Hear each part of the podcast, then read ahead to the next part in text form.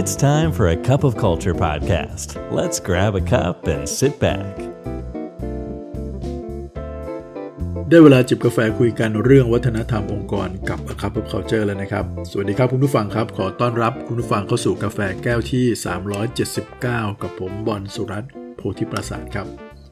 คือถ้าเราพูดถึงความเป็นผู้นำเนี่ยนะฮะแน่นอนครับสิ่งหนึ่งซึ่งมาพร้อมกับความเป็นผู้นำแบบเลี่ยงไม่ได้ คือความน่าเชื่อถือ ความสำเร็จ มีความมั่นอกมั่นใจ มีความเชื่อมั่นในสิ่งที่ตัวเองทำผมว่านี้เป็นมาตรฐานเลยนะครับ ของผู้นำคนหนึ่งที่ควรจะมี ไม่ว่าใครที่เติบโตมาในการทำงานต่างๆเนี่ยผมเชื่อว่านี่เป็นคุณลักษณะสำคัญเลยครับที่พาเขาจากจุดที่เป็นพนักงงานธรรมดาคนหนึ่งในองค์กรเนี่ยเติบโตขึ้นมาเป็นผู้บริหาร เพราะในองค์กรองค์กรหนึ่งเนี่ยเราก็มีตำแหน่งผู้บริหารให้กับคนไม่เยอะใช่ไหมครับ การที่คนคนหนึ่งจะเติบโตมาขึ้นเป็นผู้บริหารได้ คุณก็ต้องมีความโดดเด่นมากกว่าคนอื่น และความโดดเด่นที่มากกว่าคนอื่น ก็คือสิ่งที่ผมพูดมาเนี่ยแหละครับ ก็คือเขาก็ต้องทำอะไรที่สำเร็จ เขาก็ต้องมีความมั่นอกมั่นใจ เขาก็ต้องมีเครดิต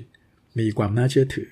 ซึ่งจริงๆ เรื่องพวกนี้มันก็สอดคล้องนะครับ ตั้งแต่เราเรียนหนังสือมาใช่ไหมครับ ก็คือเราก็ต้องทำอะไรให้มันถูกใช่ไหมฮะ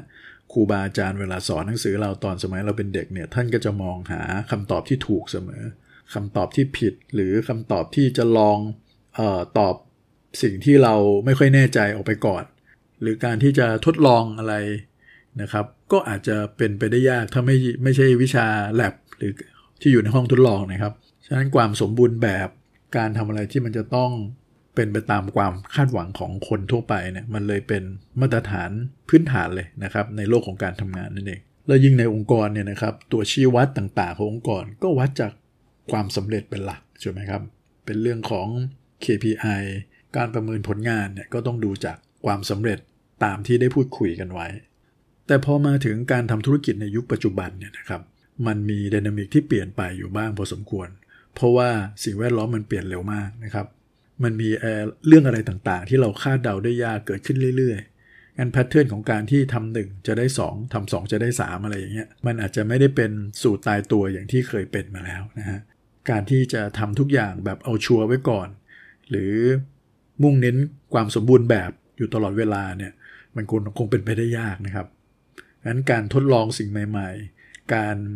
ยอมที่จะให้มันมีความล้มเหลวบ้าง การที่จะยอมให้ ผลิตภัณฑ์บางอย่างขององค์กรเราเนี่ยอาจจะยังไม่มีความสมบูรณ์แบบแล้วออกไปเพื่อทดลองตลาดอะไรแบบเนี้ยนะครับเพื่อจะฟัง feedback แล้วนำกลับมาเพื่อจะมาพัฒนาให้มันดีขึ้น แล้วก็มีการพัฒนาอย่างต่อเนื่องนะครับ เพื่อให้ทันต่อสปีดต่อความต้องการของตลาด แล้วก็เป็นไปตามความต้องการลูกค้าอย่างแท้จริงเนี่ยนะครับ มันเลยต้องมีรูปแบบการทำงานที่เปลี่ยนไปและอยู่ในสปีดที่เร็วขึ้น แต่ว่า ไอการที่เราจะยอมรับความผิดพลาดหรือความไม่สมบูรณ์แบบเรื่องแบบแบบนี้เนี่ยมันก็จะย้อนแย้งกับสิ่งที่ผมพูดมาตั้งแต่ตอนแรก โดยเฉพาะองค์กรที่มีความเชื่อในเรื่องของความสมบูรณ์แบบ ความถูกต้องความเป๊ะเป็นพื้นฐานอยู่แล้วเนี่ยนะครับ โอกาสที่จะให้พนักงงานได้ทดลองได้คิดได้แชร์ไอเดีย กล้าที่จะเสี่ยง กล้าที่จะเสนอไอเดียที่ดูแล้วไม่ค่อยเข้าท่าออกมาเนี่ยมันก็เลยเป็นไปได้ยากครับ และแน่นอนด้วยวิธีคิด แบบเดิมแบบเนี้ยมันก็ย้อนแย้งกับวิธีการทำงานในโลกสมัยใหม่คำว่า psychological safety หรือความปลอดภัยในเชิงจิตวิทยานะครับ ซึ่งทาง p e e r c h c o p of Culture ทาง podcast ของเราเองก็ตามเนี่ย พูดกันเยอะมากเลยนะครับ เรื่องนี้ผมว่ามีเป็น 10 EP แล้วนะครับ ที่พูดเรื่องนี้เนี่ย มันก็คงเกิดได้ยากถูกไหมครับ หรือขณะเดียวกันถ้าเราจะส่งเสริมให้พนักงงานมี growth mindset ในการใช้ชีวิตในการทำงานเนี่ย แต่องค์กรยังเป็นองค์กรที่มองหาความสมบูรณ์แบบ มองหาแต่ความสำเร็จ ยอมรับความผิดพลาดความล้มเหลวได้ยาก มันก็ยิ่งทำให้วิธีคิดแบบการที่จะพัฒนาตัวเองให้เติบโต การมี mindset ที่ถูกต้องแบบเจริญเติบโตแบบเนี้ย มันก็ยิ่งแทบจะเป็นไปไม่ได้เลยครับ คงเป็นได้แค่คำพูด คงเป็นแค่การไปเรียนในคลาสรูมกลับมา แล้วก็ทำไม่ได้จริงในองค์กร อันวันนี้อยากจะมาแบ่งปันคุณผู้ฟังครับ โดยที่มันก็ต่อเนื่องมาจากใน EP ก่อนที่ผมเคยพูดถึงเรื่องของ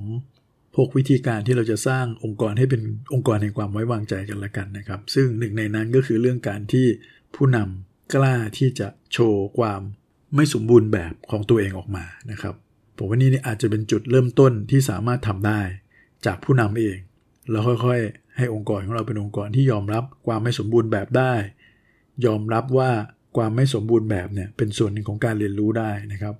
ผมจำได้เลยว่าตอนสมัยที่ผมยังเด็กมากๆเลยนะครับ ตอนนั้นเนี่ยก็มีอดีตนายกของประเทศไทยท่านหนึ่งนะครับ ก็คือหม่อมราชวงศ์คึกฤทธิ์ปราโมทเนี่ยนะครับตอนนั้นท่านก็อายุเยอะแล้วล่ะผมเข้าเข้าใจไม่ผิดท่านก็น่าจะ 7-80 แล้วนะช่วงเวลานั้นนะครับแล้วก็มีพิธีกรชื่อดังตอนนั้นก็คือ อาจารย์สมเกียรติอ่อนวิมลเนี่ยนะครับ ซึ่งก็ถ้าฟังแบบนี้ก็จะรู้ได้เลยว่ามันนานมากแล้วนะฮะท่านมีโอกาสได้สัมภาษณ์นะครับ อาจารย์คึกฤทธิ์นะครับ และหนึ่งในคำสัมภาษณ์นั้นเนี่ยก็คือว่าถามอาจารย์คึกฤทธิ์ว่า อาจารย์เห็นประสบความสำเร็จทำอะไรหลาย ๆ อย่างมากมาย เรียกว่าเป็นเขาเรียกอะไรเป็นคนอัจฉริยะบุคคลคนหนึ่งเนี่ยในบ้านเราเลยเนี่ยไม่ทราบอาจารย์เคยทำอะไรผิดพลาดบ้างหรือเปล่า สิ่งที่อาจารย์ขึ้นลิกตอบก็คือว่าอาจารย์ตอบว่าสิ่งที่ผิดพลาดเนี่ยจริง ๆ แล้วของท่านเนี่ยมากกว่าสิ่งที่สำเร็จนะแต่สิ่งที่เราเห็นส่วนใหญ่เนี่ยจะเห็นว่า ท่านทำสำเร็จแล้วมันเลยออกมาให้เห็นกัน แต่เรื่องที่ท่านตัดสินใจพลาดหรือทำผิดพลาดเนี่ยบางครั้งคนทั่วไปไม่ได้เห็น ซึ่งการสัมภาษณ์นั้นเนี่ยนะแม้มันจะผ่านมาผมว่า 3-40 ปีแล้วก็ตามเนี่ยมันก็ยังอยู่ในความทรงจำของผมอยู่ทุกวันนี้แสดงว่ามันเป็นคุณสมบัติหนึ่งที่ผมคิดว่าจริง ๆ แล้วผู้นำควรมี แต่ว่าพอเราเติบโตขึ้นมาเอง เราก็มีความคิดย้อนแย้งกันว่า เอ๊ะจริง ๆ แล้วแล้วเราจะเอาไอ้สิ่งนั้นมาใช้ตอนไหน เราก็ไม่เข้าใจเหมือนกันนะครับ ก็เก็บสิ่งนั้นมาโดยตลอด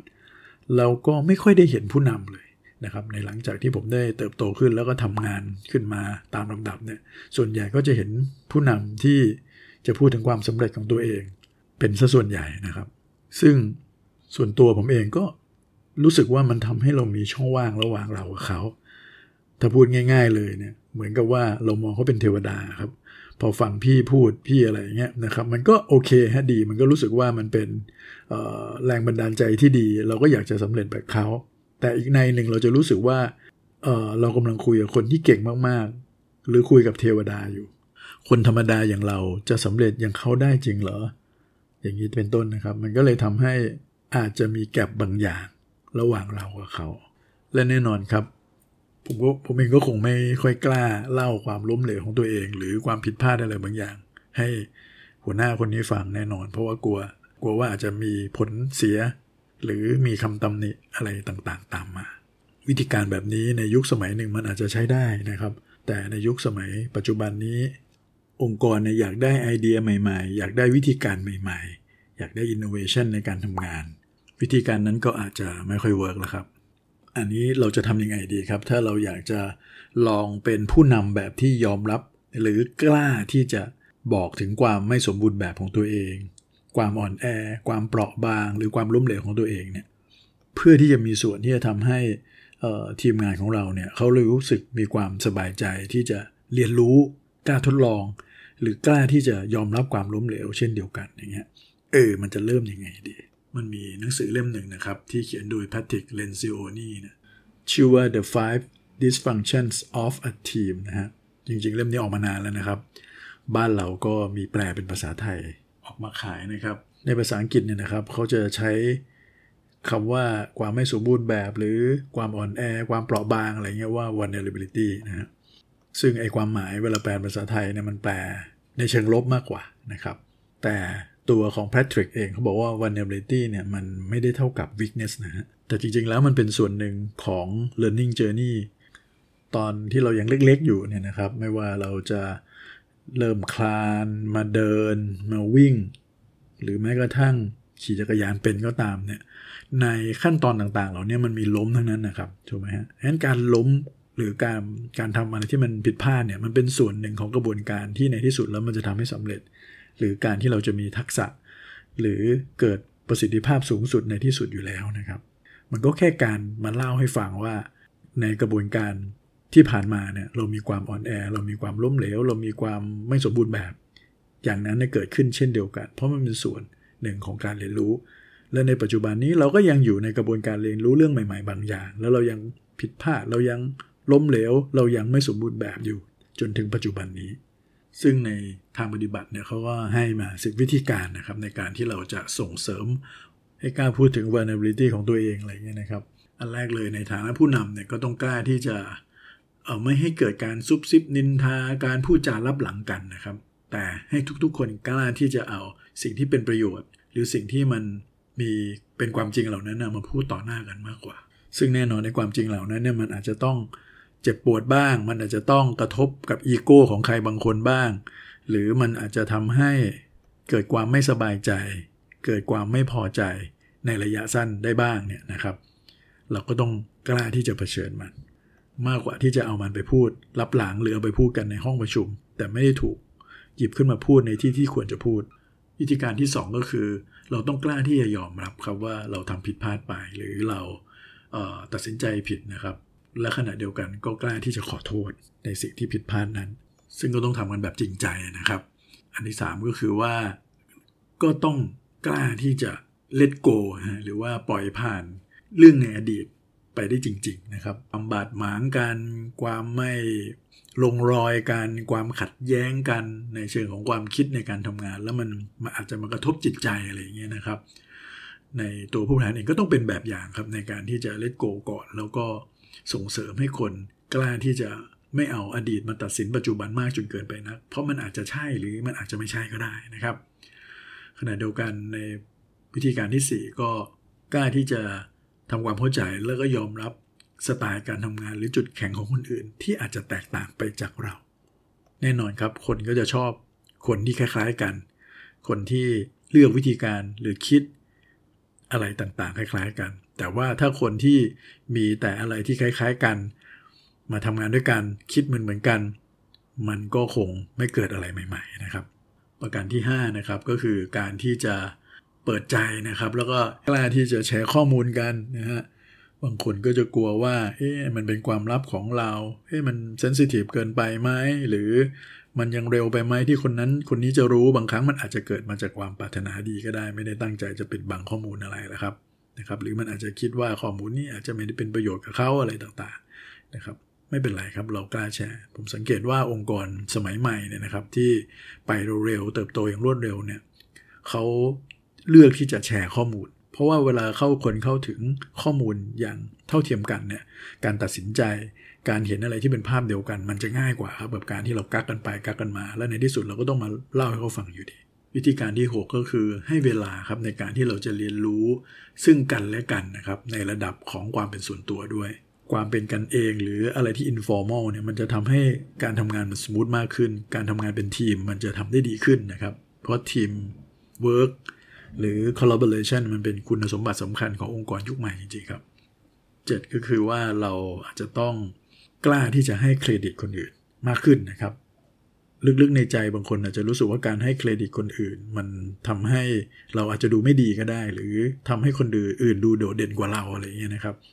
แต่การที่เรากล้าที่จะให้เครดิตกันและกัน โดยเฉพาะเจ้านายกล้าให้เครดิตลูกน้อง ไม่เอาเครดิตของทีมงานมาเป็นเครดิตของตัวเองเวลาไปคุยกับผู้บริหารอย่างเงี้ยนะครับมันก็ยิ่งทำให้ทีมงานของเราก็อยากจะทำอะไรดี ๆ ออกมาอีก เพราะเขาทำออกไปแล้วมัน มีผลลัพธ์ที่ดีมาถึงตัวเขาด้วยนะครับ ในขณะเดียวกัน ผมว่าในผู้นำยุคใหม่ๆ เขาก็จะเห็นครับว่าผู้นำคนนี้ก็เป็นคนที่ใจกว้างนะครับ แล้วก็เปิดโอกาสให้ทีมงานได้มีโอกาสได้คิดได้ทำมากกว่าที่จะเก็บทุกอย่างไว้ที่ตัวคนเดียว แล้วก็ต่อเนื่องไปถึง 8 นะครับ ก็คือเราต้องรู้จักที่จะ acknowledge แล้วก็เซเลบรตในความสำเร็จของคนอื่นๆด้วย ในการทำงานในปัจจุบันเนี่ยเราจะให้เราสักเซสคนเดียวไม่ได้แล้วครับ เราต้องช่วยคนอื่นให้สักเซสไปด้วยกันด้วยนะครับ เราช่วยเขาไป เขาก็ช่วยเรากลับมานะครับ พลังบวกตรงนี้ครับมันทำให้องค์กรไปได้เร็ว9นะครับ อันนี้ก็เป็นสิ่งที่พูดถึงอยู่แล้วนะครับ ก็คือการที่เรากล้าที่จะแชร์ทั้งความล้มเหลว แล้วก็ความสำเร็จ มองว่าทั้ง2ออย่างมันเป็นเรื่องปกติครับ ทั้งความสำเร็จความล้มเหลว มันย่อมเกิดขึ้นในการทำงาน โดยเฉพาะในการทำงานที่จะต้องมีการ ทดลองอะไรใหม่ ๆ หรือการที่เราจะต้องอยู่ในสปีดที่มันทันท่วงทีต่อการเปลี่ยนแปลง แล้วข้อที่ 10 สุดท้ายเลยนะครับ เราต้องกล้าที่จะให้สิ่งหนึ่งนะครับ ยอมรับสิ่งหนึ่ง ภาษาอังกฤษก็ใช้ว่า benefit of the doubt นะครับ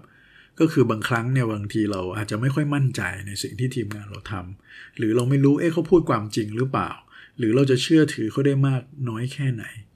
นะครับ แต่ว่า คำว่า benefit of the doubt ก็คือว่าเราอาจจะต้องเชื่อไปก่อนนะครับ เราอาจแม้เรายังเดาอยู่ก็ตามนะครับ แต่ว่าด้วยความที่มันเดาไงแปลว่ามันมีสิทธิ์จะใช่หรือไม่ใช่ก็ได้ อย่ารีบตัดสินในความที่เราเดาหรือเราความไม่แน่ใจเป็นในเชิงลบ หรือมองไว้ก่อนว่ามันไม่ใช่ หรือไม่ไว้ใจไว้ก่อนเนี่ยจะเป็นประโยชน์ เพราะท่านอาจจะเสียโอกาสอีกด้านหนึ่งของมันพูดง่ายๆมันก็คือความเสี่ยงนะครับนั้นในยุคใหม่นี้บางครั้งเราอาจ ต้องเลือกที่จะเสี่ยงที่จะเชื่อไปก่อน หรือไว้ใจก่อนมากกว่าการที่เราจะไม่ไว้ใจเป็นตัวนำนะครับ และนี่คือสิบวิธีการนะครับที่หนังสือเล่มนี้เขาพูดถึงนะครับถ้าท่านอยากจะลอง